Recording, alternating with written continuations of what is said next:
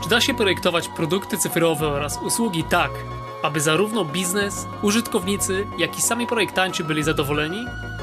Witaj w podcaście U X Ed, gdzie ja, Michał Mazur, postaram się na to pytanie odpowiedzieć.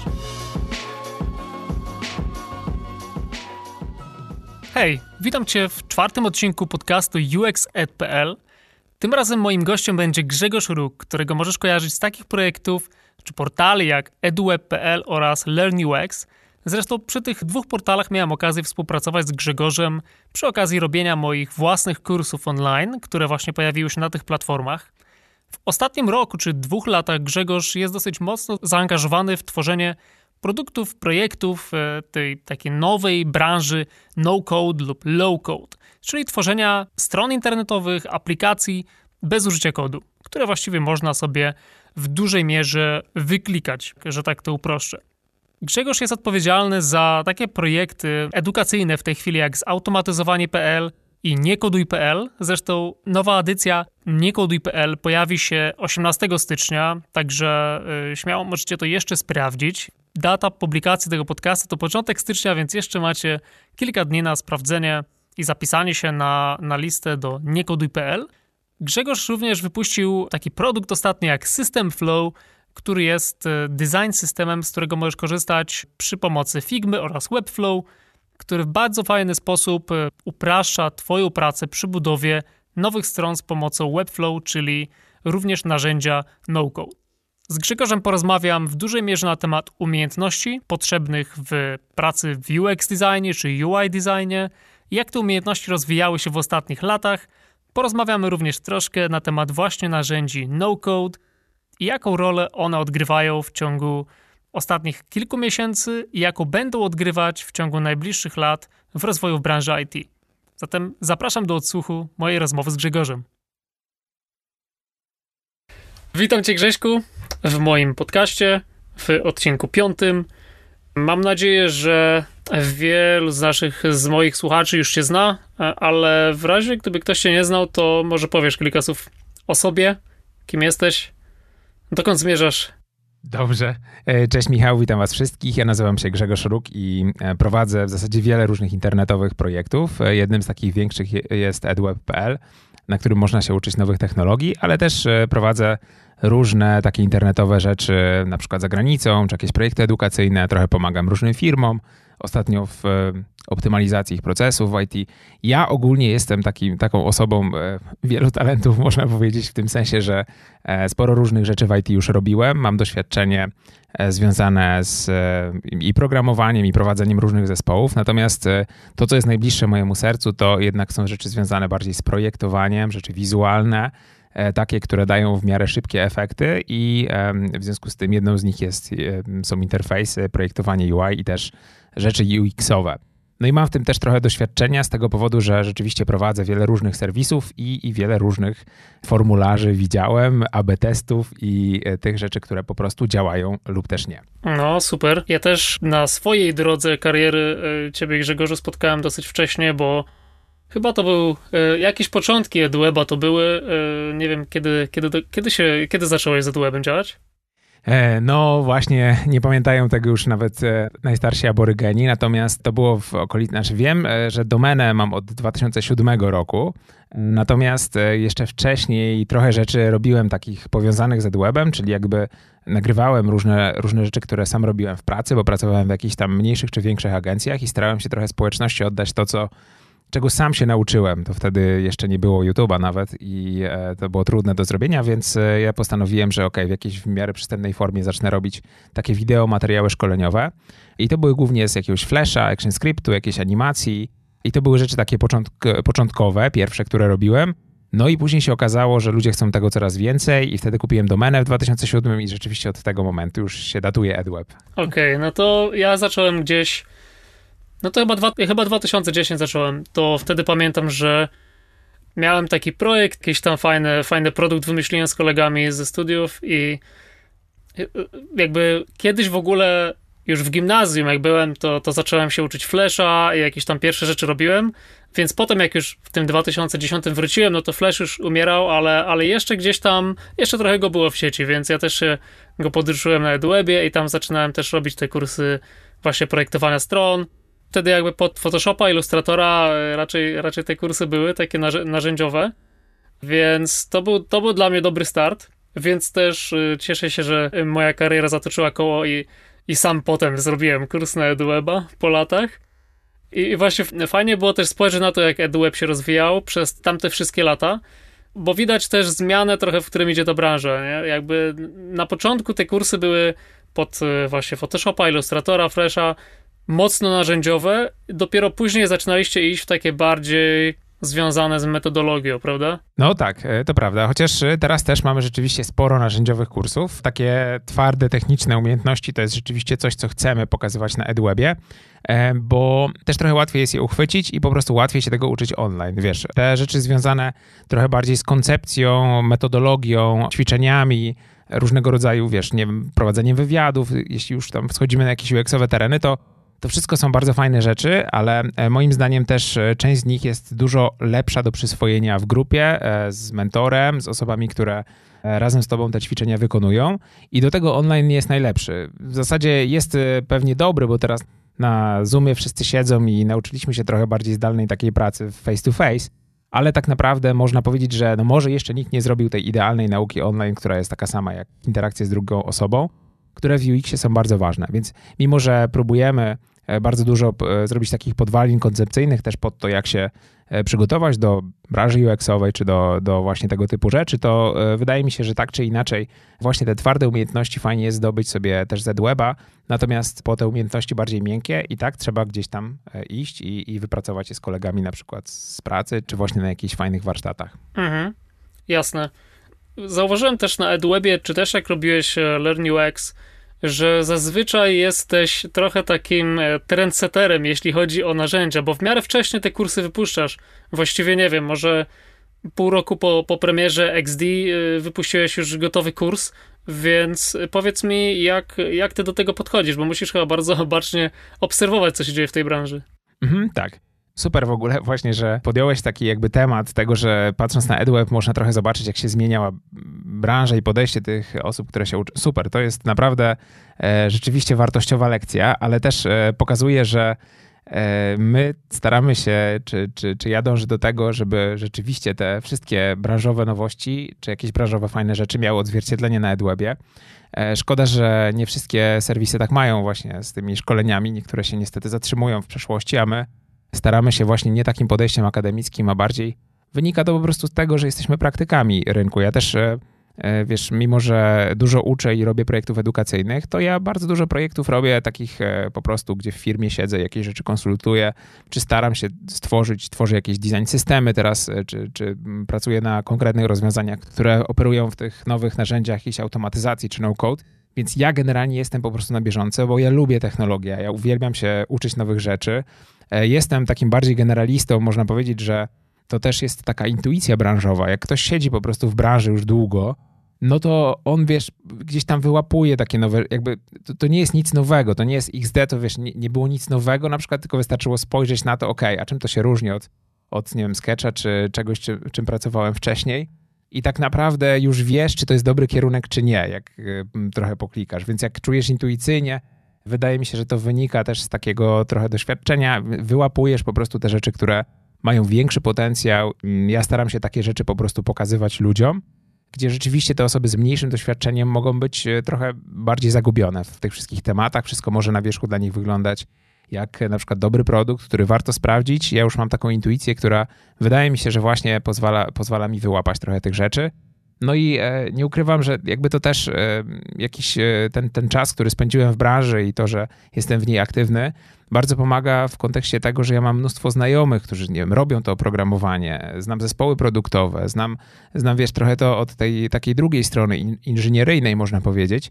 I dzięki temu ja też trochę wiem, jakie będą te trendy za jakiś czas. Po, po, potrafię z tym trochę wyjść szybciej, dlatego że ja już wiem, co teraz się gotuje, nie? Tam, co wrzucają do, ga, do gara pod spodem, co się dzieje w Sketchu, co tam, co tam robi Framer. Mam takich trochę insiderskich po prostu nowości, które pozwalają mi rzeczywiście szybko adresować te zmiany. I to super, bo bardzo się cieszę, że, że te trendy udaje nam się w dużej mierze wyłapywać i, i wszyscy gdzieś tam płyną na tym dalej, co jest w mojej ocenie bardzo wartościowe dla branży, bo po prostu pracują szybciej, wydajniej i lepiej. No, super, super. Właśnie mieć takie, mieć takie wtyki, no szczególnie, szczególnie przy, przy twoich portalach, przy, przy tworzeniu kursów, no to jest coś, coś nieoceniającego. To pewnie jest też jeden z twoich takich wyróżników branżowych, można by powiedzieć, bo raczej podejrzewam, że mało osób w Polsce zna bezpośrednio osobiście zespoły produktowe, czy, czy z Figmy, czy ze Sketcha, więc fajnie, fajnie, że udało ci się te połączenia takie zdobyć. Natomiast patrząc tak już na polskie podwórko, w dwa tysiące siedemnastym zgłosiłem się do ciebie, zaczęliśmy rozmawiać i zrobiliśmy ten mój kurs Kariera w U X. I to był wtedy bodajże drugi kurs U X-owy na Eduwebie. Skąd się wzięło to, że, że zacząłeś patrzeć w tym kierunku i że zacząłeś, bo potem jeszcze, już teraz chyba jest siedem czy osiem kursów różnych U X-owych, w którym momencie i dlaczego poszedłeś właśnie w tym kierunku, jeśli chodzi o nauczanie? Mhm. No to jest tak, ciekawe pytanie też, dlatego że można zastanowić się, na kiedy się w ogóle datuje U X i całe to pojęcie, gdzie jest rok dwa tysiące siedemnasty, a gdzie jest gdzieś tam jakiś, jakaś, jakieś zdefiniowanie U X-a na nowo. Dlaczego to jest zdefiniowanie U X-a na nowo? No bo tak naprawdę w gruncie rzeczy to ja się zawsze tym zajmowałem, tylko się to po prostu nie nazywało U X. Dawniej to się nazywało web design po prostu i tyle. I klepało się też stronki, robiło się też interfejsy w Fireworksie, potem niestety Adobe ubiło ten fajny pomysł, no i teraz z tym X D oni muszą jakoś szybko nadrabiać, co, co im bardzo słabo idzie. Natomiast to wygląda w ten sposób, że to są rzeczy, które zawsze były, czyli interakcja użytkownika z rozmaitymi systemami, ze stronami, z aplikacjami, z tym jak przygotować to, aby było to w miarę intuicyjne i użyteczne.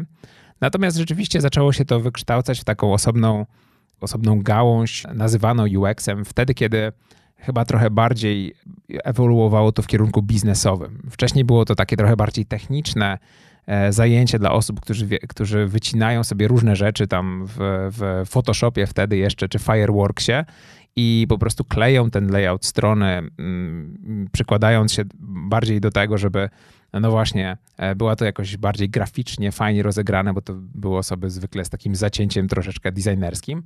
A z drugiej strony zaczęło tutaj wchodzić trend polegający na, na tym, że rzeczywiście zaczęto wyraźny wpływ biznesowy tego U X-a widzieć i e, zaczęli się tym ludzie interesować, którzy już byli trochę na wyższych stanowiskach w firmie, bo zobaczyli, że okej, robiąc A B testy można zoptymalizować zyski wprost. Robiąc e, dobry i przyjazny formularz można zoptymalizować ilość osób, która zapisuje się do ciebie na, na, na stronę, na wydarzenie, na cokolwiek. Więc wydaje mi się, że to był taki moment, gdzie rzeczywiście te, ten aspekt biznesowy spowodował, że okej, teraz to już nie jest web design, tylko nazwijmy to jakimś takim nowym tworem, user experience i połączmy to trochę z biznesem, czyli połączmy tą technologię z biznesem i wydaje mi się, że to właśnie jest taki kamień milowy, powiedzmy tutaj w tym miejscu. Natomiast no, zajmowałem się tym od zawsze i, i to można powiedzieć, że cały czas było, był ten U X, tylko pod trochę innymi nazwami, trochę to ewoluowało. Mhm, jasne. A powiedz mi, jeśli możesz się podzielić takimi danymi, który z tych kursów bardziej U X-owych jest, cieszy się naj, największym zainteresowaniem, jest najpopularniejszy? Tak. I razy oko. Na pewno bardzo popularny kurs to jest kurs U X w praktyce, czyli kurs Natalii Bienias, która w ogóle super ma też warsztat, jeśli chodzi o zarówno przekazywanie wiedzy, jak też jest headem U X-a w MobyDicku, bardzo fajnej agencji, która tak naprawdę pokazuje tam rzeczywiście te praktyczne zastosowania, ale nie takie klikanie po programach, tylko właśnie zastosowania te U X-owe, trochę związane z, z psychologią tego, jak ludzie korzystają z serwisów, trochę związane z optymalizacją tych wizualnych aspektów. Wydaje mi się, że w tym momencie kurs Natalii, ten U X w praktyce jest taki najbardziej też catchy na, na Eduwebie i naj, najwięcej osób go ogląda. Trochę mniej osób pewnie ogląda twój kurs Kariera w U X-ie, dlatego że jest to kurs już dedykowany dla osób, które no chcą, wiedzą, że chcą się tym zająć, robić tym jakąś karierę. Jakby wiadomo, że samo, samo przez się to definiuje taką trochę mniejszą grupę osób i trochę większą niszowość tego tematu, ale twój kurs jest świetny na Eduwebie i bardzo dużo osób z niego korzysta, bardzo dużo osób nam za niego dziękowało i przesyła bardzo ciepłe opinie w kierunku tego, że wiesz, po prostu no nie stracili czasu też, to, to jest ważne, że nie stracili, jakby mieli jakieś tipy takie rozwojowe, które pozwoliły im od razu szukać pracy w dobrym miejscu, zacząć swoją karierę w jakiś taki sensowny sposób. I tutaj ten kurs wnosi też bardzo dużą wartość do naszej bazy wiedzy, także spokojnie mogę go polecić. No i są też kursy takie stricte narzędziowe, z których ludzie korzystają. Na przykład mój kurs Figmy teraz się cieszy dość dużą popularnością, dlatego że po prostu wszyscy się przesiadają na Figmę. Muszę już go zaktualizować, bo on chyba powstał z dwa, dwa lata temu i od tej pory w Figmie trochę się pozmieniało, więc pewnie będzie jakiś update, bo się okazuje, że teraz widzisz, jakby ten trend dopiero przyszedł i, i mój kurs już się zdążył zestarzeć, zanim ludzie się zaczęli nim interesować. No ale tak, tak to jest. Fajnie, że, że tak czy inaczej teraz korzystają i zaczynają bardzo fajne rzeczy w tej Figmie robić. Mhm. No u nas, u nas w Elpassion też, też wię, większość projektów teraz już właściwie robimy w Figmie. Wcześniej to, był, to było wszystko Sketch. Teraz tak, czasem klienci mają różne, różne tam wymogi, ale Figma jak najbardziej. Co prawda, wiesz, to, że klient tam może wejść i ci pomachać kursorem, to, to troszkę jest peszące czasem, ale, ale nie no, świetne narzędzie i fajnie, fajnie, że są zasoby, żeby się tego poduczyć.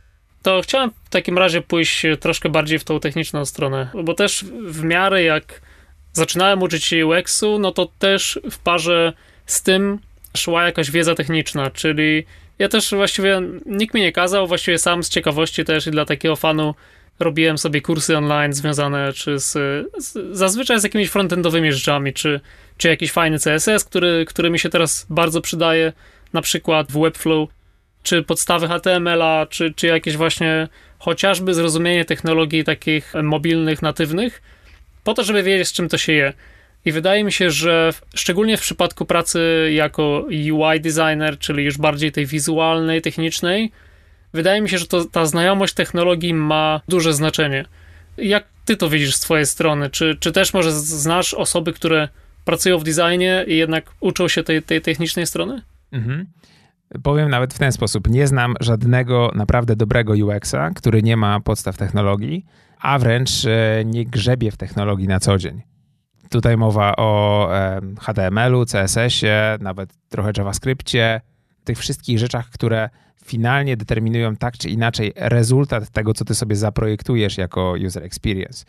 To jest nierozerwalne ze sobą, ściśle się wiąże i moim zdaniem U X taki w tej najlepszej postaci jest to po prostu ewolucja osoby, która jest bardzo ciekawa technologii zarówno U I, ale też zajmuje się frontendem. To są najlepsze osoby, które moim zdaniem się zajmują U X em, które wy, wywodzą się trochę z tych dziedzin, same porobiły trochę stronek, może nawet pracowały jako frontend deweloperzy, niektóre z nich, niektóre się zajmowały typowo właśnie projektowaniem U I, ale współpracowały ściśle z programistami, dzięki czemu nabyły takie skille, gdzie wiedzą po prostu, co jest prostsze, co trochę trudniejsze. To wszystko się składa rzeczywiście na taką definicję dobrego U X designera. Dlaczego? Dlatego, że no ten U X to jest biznes, tak? Więc my chcemy optymalizować też procesy biznesowe. Nawet jeśli ja wymyślę sobie najciekawszy jakiś, nie wiem, user flow czy cokolwiek, ale okaże się, że jest to praktycznie nie do wdrożenia technicznie. No, oczywiście wszystko się da zrobić i żaden programista ci nie powie, o nie da się. Da się, tylko niektóre rzeczy mogą zajmować miesiące albo lata. I teraz tutaj jest kwestia szybkości iterowania. Jak wiesz, w I T w tym momencie najważniejsza jest po prostu prędkość. Prędkość tego, jak my jesteśmy w stanie się dostosować do nowych rzeczy, jak szybko jesteśmy w stanie przetestować, które rozwiązanie jest lepsze i to jest kluczowe. Więc jeżeli ty jesteś U X em, który wymyślił sobie jakiś świetny flow z punktu widzenia, nie wiem, aspektów psychologicznych, dziesięciu innych rzeczy, które cię interesują, ale potrwa wdrożenie tego flow pół roku, dlatego że jest tak trudne technicznie, no to jesteś kiepskim U X em z tego powodu, że po prostu um, biznes nie zyska na tym. Tak, biznes na tym straci, no bo potrwa to dłużej, pociągnie więcej zasobów za sobą i z drugiej strony nie jesteśmy w stanie tego rozwiązania odpowiednio szybko przetestować. Więc U X jest to wypadkowa naprawdę wielu dziedzin i dobry U X cały czas się uczy, jest otwarty na nawet naprawdę twarde techniczne rzeczy, których być może nie umiałby sam napisać, ale rozumie je, jak na nie spojrzy. Po prostu zobaczy jakiś kawałek Flexboxa czy, czy Grida i po prostu nie boi się tego i wie, że to jest, wie, wie z czym to się je. I moim zdaniem to są najlepsze osoby na tym miejscu i, i to też można powiedzieć, że jest taka ewolucja tego webdesignera. We frontendzie jest podobna rzecz. Ludzie się specjalizują na przykład w JavaScripcie, czy, czy robią same H T M L e, ale te pozycje też ewoluują w kierunku takiego full stack web developera, czyli osoby, która rozumie trochę rzeczy backendowych, rozumie trochę technologii programowania, serwerowych i tak dalej. Dzięki temu jest w stanie dowozi po prostu bardziej kompletne projekty albo być takim team leadem, który te projekty spaja ze sobą. I U X to jest właśnie taki web designer, taki U I designer na sterydach, jak ten full stack, który jest w stanie pospinać różne rzeczy ze sobą. Moja, moim zdaniem taka definicja powinna tutaj obowiązywać. Mhm. No, już spotkałem się z, z full stack designerami właśnie od, od badań po prawie że frontend. Oczywiście no to już, to już wymaga naprawdę dużej dyscypliny i jednak kupy czasu włożonego w, w edukację. A który z kursów technicznych dotyczących kodowania poleciłbyś projektantowi, który chce, który chce zgłębić ten temat? Teraz y, będziemy mieli taki materiał, y, który będzie bardzo podstawowym, to, to będą podstawy programowania. Nie, nie mieliśmy tego do tej pory, Rob, było to tak, że w różnych kursach po prostu były te podstawy, czyli jak ktoś się uczył P H P, no to miał w P H P najpierw tam, co to jest pętla, co to jest y, instrukcja warunkowa i tak dalej. Tak samo w JavaScriptie też był ten, ten kawałek wiedzy podstawowej zawarty w kursie podstawowym. Teraz robimy trochę inaczej. Kursy tam typowych technologii programowania będziemy zaczynać od takiego poziomu, że ktoś już zna podstawy, a osobno tworzymy taki kurs programowanie od podstaw i to jest na pewno kurs, który ja bym polecał każdej osobie, która nie, może nie chce się później angażować nawet na tysiąc procent, ale chce rozumieć, czym jest programowanie, jak działają języki programowania, czym są podstawowe koncepcje programowania.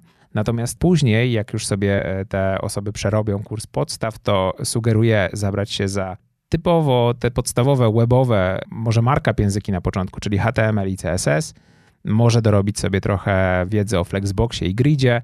To są naprawdę proste rzeczy. W porównaniu z to nie jest programowanie, to jest, to jest wyłącznie markup i to obowiązkowo musi znać moim zdaniem każdy U I designer czy U X designer.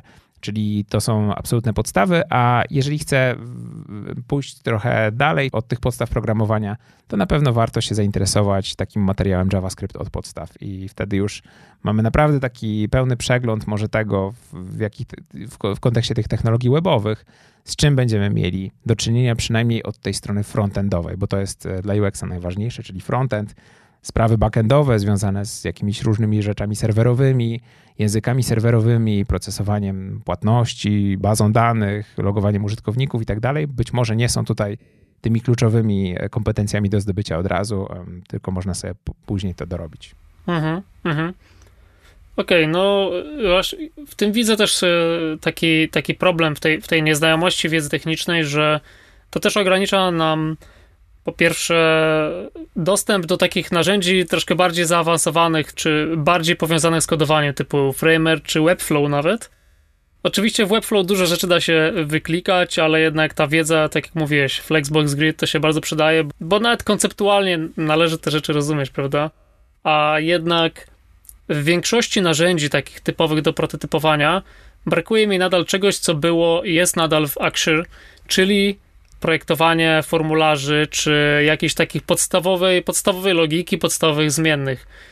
I to jest dla mnie zaskakujące, bo wiele z tych narzędzi poszło na przykład w stronę animacji, które pewnie sam wiesz też zajmują dużo czasu i dużo budżetu, jak chce się je zrobić dobrze, a jednak brakuje takich możliwości prototypowania formularzy, które właściwie stanowią, nie wiem, może dziewięćdziesiąt procent wszystkich interakcji, które się ma ze stroną internetową.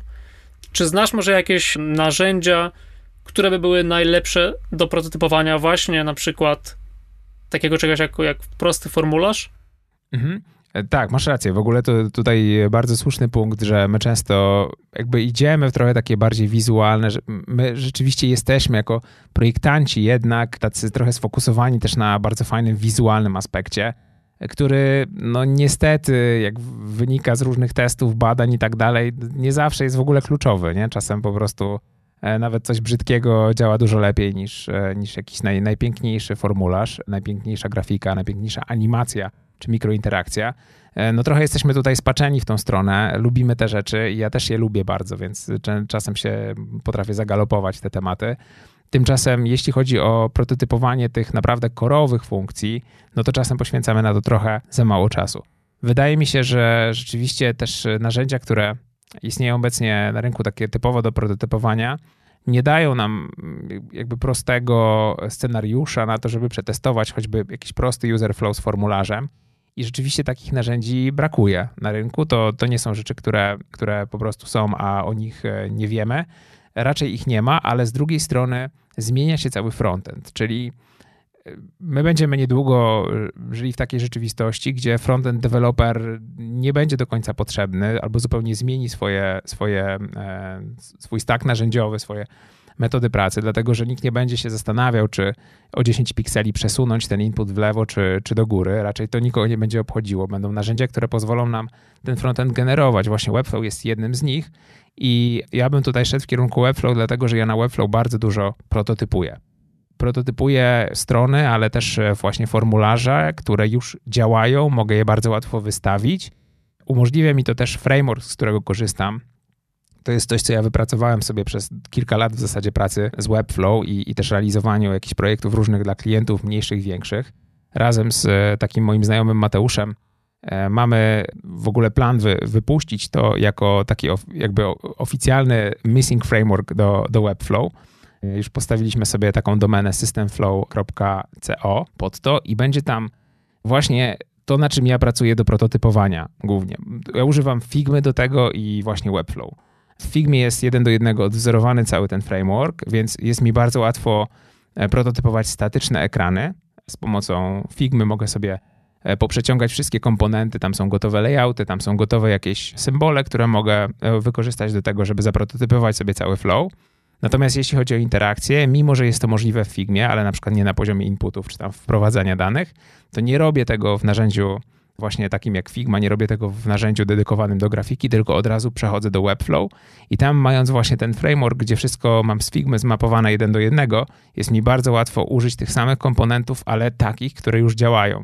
De facto te komponenty mają też tam wbudowane już stany i wszystkie rzeczy po prostu działają, więc ja mogę to sobie poprzeciągać na canvas, opublikować i dać komuś do przeklikania, a on już może korzystać z gotowych guzików, przełączać się pomiędzy stronami, page'ami i tak dalej. Także i jeżeli spojrzysz na ten workflow, tak jak ja już go teraz mam, a mało kto, mało kto właśnie tak robi, ale jak już spojrzysz na to, to okazuje się, że ok, frontend jest już trochę inną dziedziną niż, niż była, bo tak naprawdę ja jako U I designer jestem w stanie doprowadzić sprawy prawie do końca, czyli zrobić już działającą witrynę, taką frontendową. Oczywiście trzeba ją teraz pospinać z danymi, trzeba tam zapiąć C M S a, zrobić do tego backend, jakieś logowanie użytkowników i tak dalej, ale to już nie są rzeczy teraz takie typowo frontendowe. Myślę, że my będziemy, chciał nie chciał nawet, jako U I U X designerzy zmuszeni do tego, żeby robić frontend, dlatego że to będzie najszybsza droga. Zamiast siedzieć z programistą i później zgłaszać mu litanie poprawek do tego, co zrobił, bo nam się piksele nie zgadzają, to po prostu zróbmy to sami. I, ale to wymaga po prostu tego, żeby usiąść i się nauczyć. Ale Webflow właśnie i Figma jest, jest najlepszym tutaj wyborem, moim zdaniem, do tego, żeby, żeby sobie taki framework stworzyć. Mhm.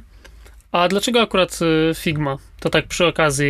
Czy, czy raczej ze względu na te możliwości kolaboracji na żywo, na tą, na może gdzieś tam właśnie pracę w zespole, w, w różnych projektach, czy to te aspekty, czy raczej jakieś konkretne już narzędzia takie do projektowania cię, cię przekonują do, tej, do stosowania Figma akurat? To jest tak, że ja też nie jestem, nie, nie ma co się napalać na jakieś jedno rozwiązanie, to znaczy pamiętajcie, żeby no może nie zostać fanboyem takim, nie wiem, Figmy czy czegoś, bo naprawdę zaraz się może okazać, że Sketch zrobi coś świetnego, czy w X D można naprawdę fajnie też prototypować teraz, ma trochę bogatsze opcje. Także dlaczego Figma? Figma dlatego, że na ten moment, po prostu na dzisiaj, jest to narzędzie, które najlepiej adresuje moje potrzeby związane z projektowaniem interfejsów, a robi to głównie przez taką intuicyjność i szybkość operowania, ale też zauważyłem, że w zasadzie każdy projekt, który tworzę, jest udostępniany.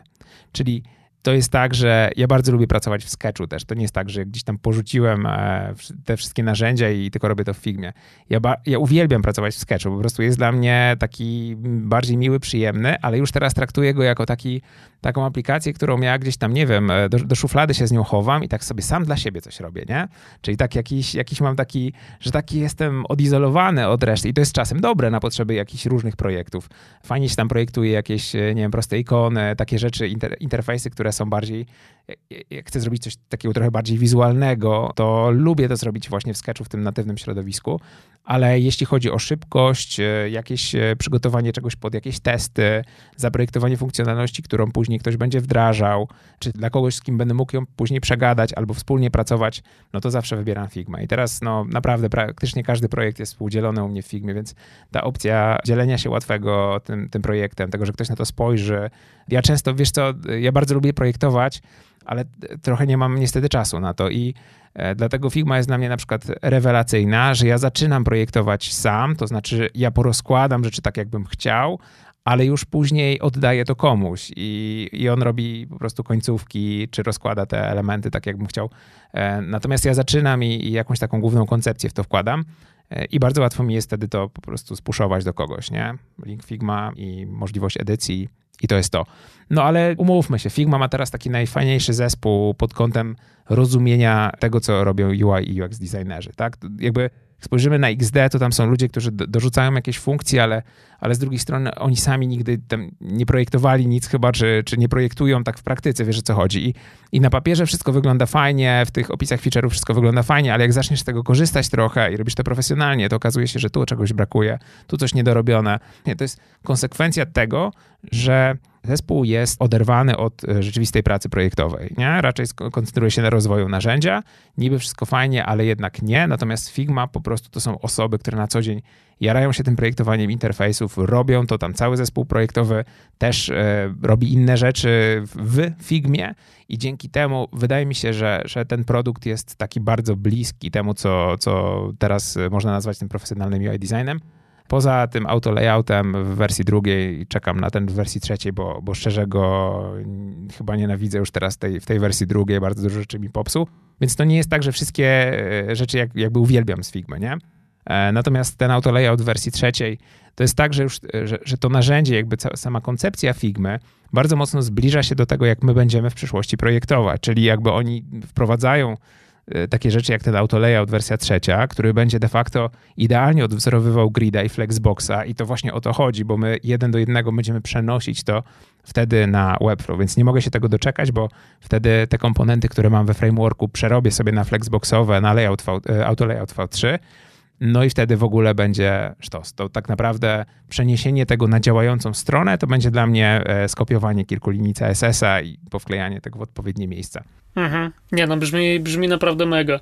I wydaje mi się, że taką też analogię do tego, w którą stronę poszła technologia, jak potem designy są przekładane na, na technologię, to też można było zauważyć parę lat temu, jak właśnie Sketch i, i potem Figma weszły w tą stronę komponentów, zagnieżdżania komponentów, tworzenia sobie wariantów, różnych stanów, czyli właściwie tak jak, tak jak w tej chwili też się programuje jakieś bardziej skomplikowane design systemy, gdzie gdzie jednak jest to myślenie bardziej komponentowe, prawda, bo kiedyś jednak jak się projektowało stronę, to raczej no to lecimy w Photoshopie po kolei od góry do dołu i, i robimy, nie? Teraz raczej już tak bardziej, bardziej kompleksowo trzeba myśleć i też właśnie ten temat design systemów się pojawia, zresztą mój kolega z zespołu, teraz, teraz nasz Head of Design, Tomek Koszyk, nagra dla was też kurs z design systemów, który myślę, że na pewno będzie bardzo wartościowy.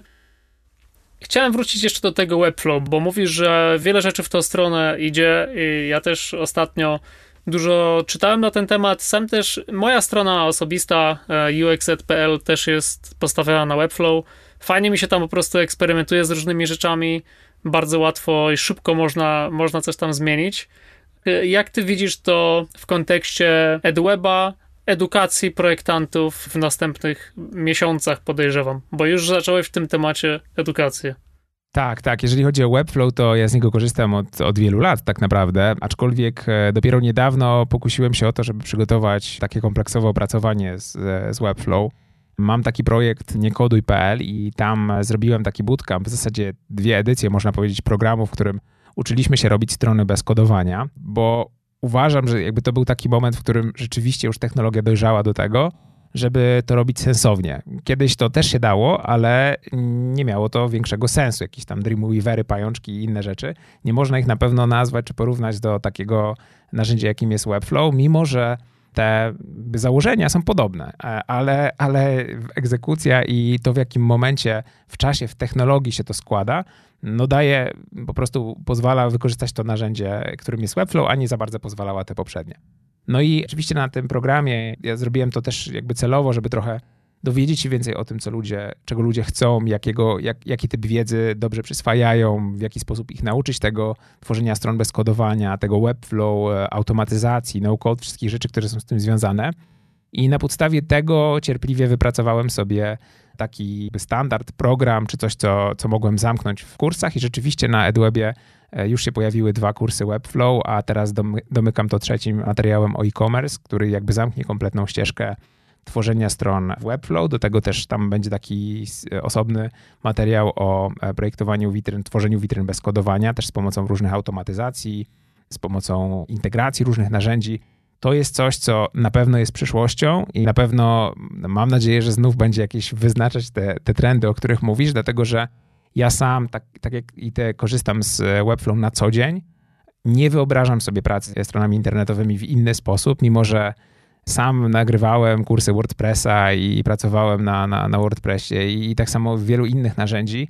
No po prostu to jest absolutnie inna liga, to jest rzeczywiście coś tak jak Figma w porównaniu do jakiegoś Photoshopa, moim zdaniem, i myślę, że tutaj się otwiera zupełnie nowy rozdział w możliwościach dla U X designerów, U I designerów w kontekście właśnie doprowadzania projektów do końca. Tych nawet, nie mówię o jakichś dużych projektach, bo zapytałeś na przykład w kontekście Eduweba, to ja się od razu zacząłem zastanawiać, a co jakbym Eduweba postawił na Webflow na przykład. No, to nie jest możliwe w tym momencie jeszcze, zwłaszcza z takim, taką ogromną bazą danych, jaką my mamy i masą rzeczy customowych, które robimy po to, żeby ta nauka była naprawdę taka optymalna, sprytna, bardzo dużo, bardzo nowoczesnych rzeczy wprowadzamy.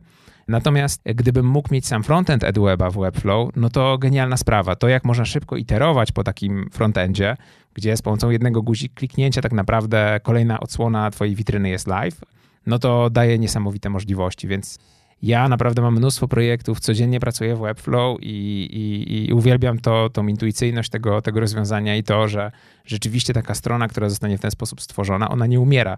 Z tego powodu, że ten frontend developer, czy ten designer, U I designer, ktoś, kto po prostu ją klei w Webflow, on zna to narzędzie i on może zawsze tam wrócić, coś pozmieniać i kliknąć update. I to jest taki najszybszy sposób na to, żeby przetestować jakiś swój nowy pomysł, jakiś nowy koncept, żeby, żeby zobaczyć, czy coś zadziała. Więc uważam, że to jest po prostu słuszna droga. Mhm. Mhm. No i Webflow ma jeszcze tą przewagę, wydaje mi się, nad pozostałymi narzędziami do, do projektowania. Oczywiście ciężko, to, ciężko Webflow zaklasyfikować w którejkolwiek kategorii, ale ma też tą przewagę, że jednak stawiamy coś, stawiamy tą stronę, która jest live i jeśli pracujemy z klientami, to jednak bardzo łatwo jest przekazać to, tak, bo o ile nie zaczną tam babrać z tymi klasami i tak dalej, no to możemy im dać prosty interfejs, właściwie wyklikać im C M S, z którego potem mogą korzystać, tak, bo my możemy określić layout, możemy postawić komuś bloga, stronę, wizytówkę, czy nawet bardziej skomplikowane narzędzia, a, a właściwie możemy przekazać to klientowi na kolejny dzień właściwie do odbioru. Zgadza się. Na, na pewno, tak jak, jak się zastanawiasz, czy są jakieś słabe punkty, na pewno są i można ich naprawdę sporo znaleźć, jeśli chodzi o Webflow, chociażby myśląc tutaj o jakichś bardziej złożonych serwisach, o takim bardziej zaawansowanym backendzie, przykładowo nawet nie ma teraz możliwości wpięcia tam użytkowników tak natywnie, czyli tutaj, wiesz, są różne rozwiązania typu MemberStack czy inne, które po prostu pozwalają ci dopiąć tą funkcjonalność, ale de facto jeśli chodzi o taki sam kontekst backendowy, czy tam procesowanie płatności, czy jakieś tego typu rzeczy, no to tutaj jeszcze Webflow trochę brakuje, aczkolwiek bardzo dynamicznie w tym zakresie się rozwija, mając też moduł e-commerce i, i Stripe'a teraz i wszystkie inne rzeczy. Natomiast Natomiast w kontekście właśnie takiej pracy typowo backendowej, jak również pracy zespołu programistów na przykład, czyli nie wiem, chociażby jakiegoś, jakiś odpowiednik Gita, czy, czy, czy systemu kontroli wersji i tak dalej, no to absolutnie nie. Tutaj Webflow jest przyjazny bardzo dla nas, no bo jest taki nastawiony na ten frontend i na pewno proste zastosowania, również tym C M S-em, można w nim bardzo łatwo robić, ale już złożone witryny rzeczywiście nie jest to, nie jest to dobre rozwiązanie. To, co powiedziałeś, to właśnie Webflow ma ten wbudowany edytor tak zwany, czyli możliwość edytowania w zasadzie wszystkiego w przeglądarce przez klienta, który tylko jest do nas zaproszony przez mail, na maila i może sobie wszystko sam edytować, także to jest w ogóle petarda. Mhm, mhm.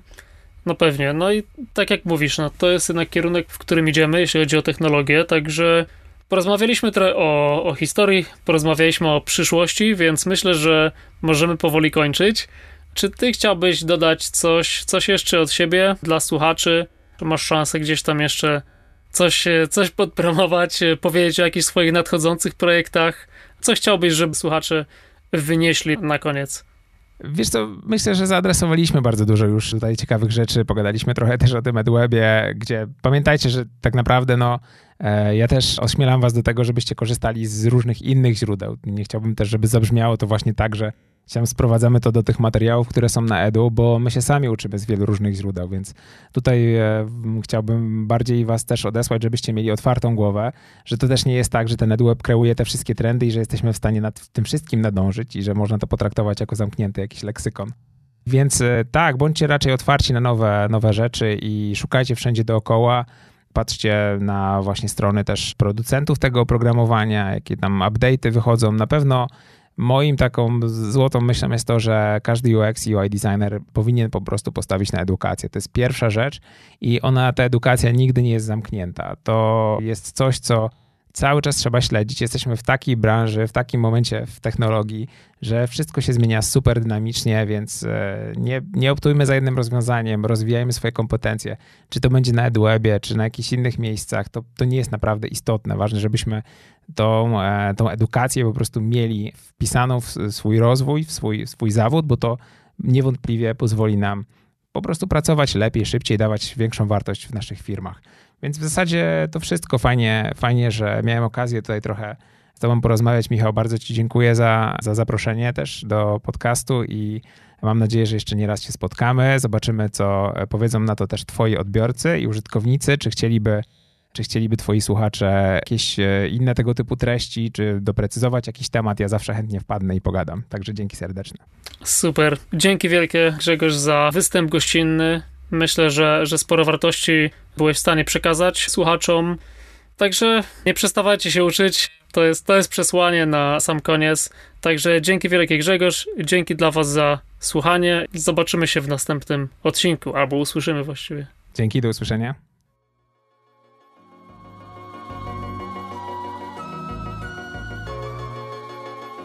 Mam nadzieję, że podobała ci się ta rozmowa z Grzegorzem.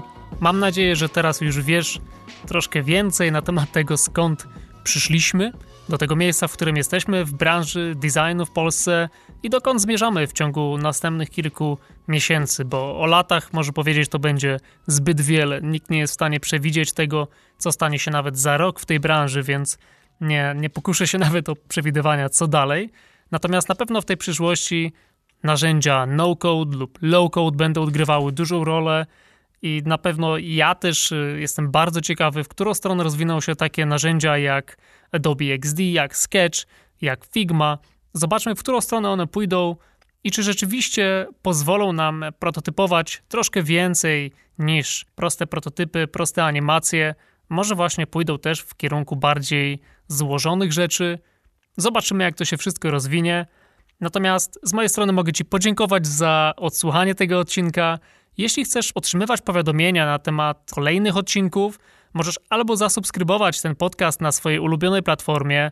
Bardzo będę również wdzięczny za pozostawienie oceny lub opinii na temat tego podcastu w aplikacji Apple Podcast, jeśli to właśnie tam słuchasz tego podcastu. Mogę również cię zaprosić do zapisania się do mojego newslettera, który znajdziesz na uxed.pl łamane na newsletter. To jest uxed.pl łamane na newsletter, pisane po angielsku.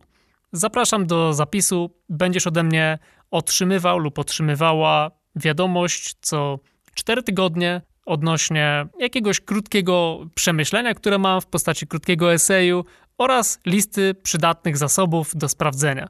Natomiast oczywiście co kolejne dwa tygodnie również dostaniesz powiadomienia na temat nowych odcinków tego właśnie podcastu. Także zapraszam do zapisu. No i co? Być może usłyszymy się w następnym odcinku. Do usłyszenia.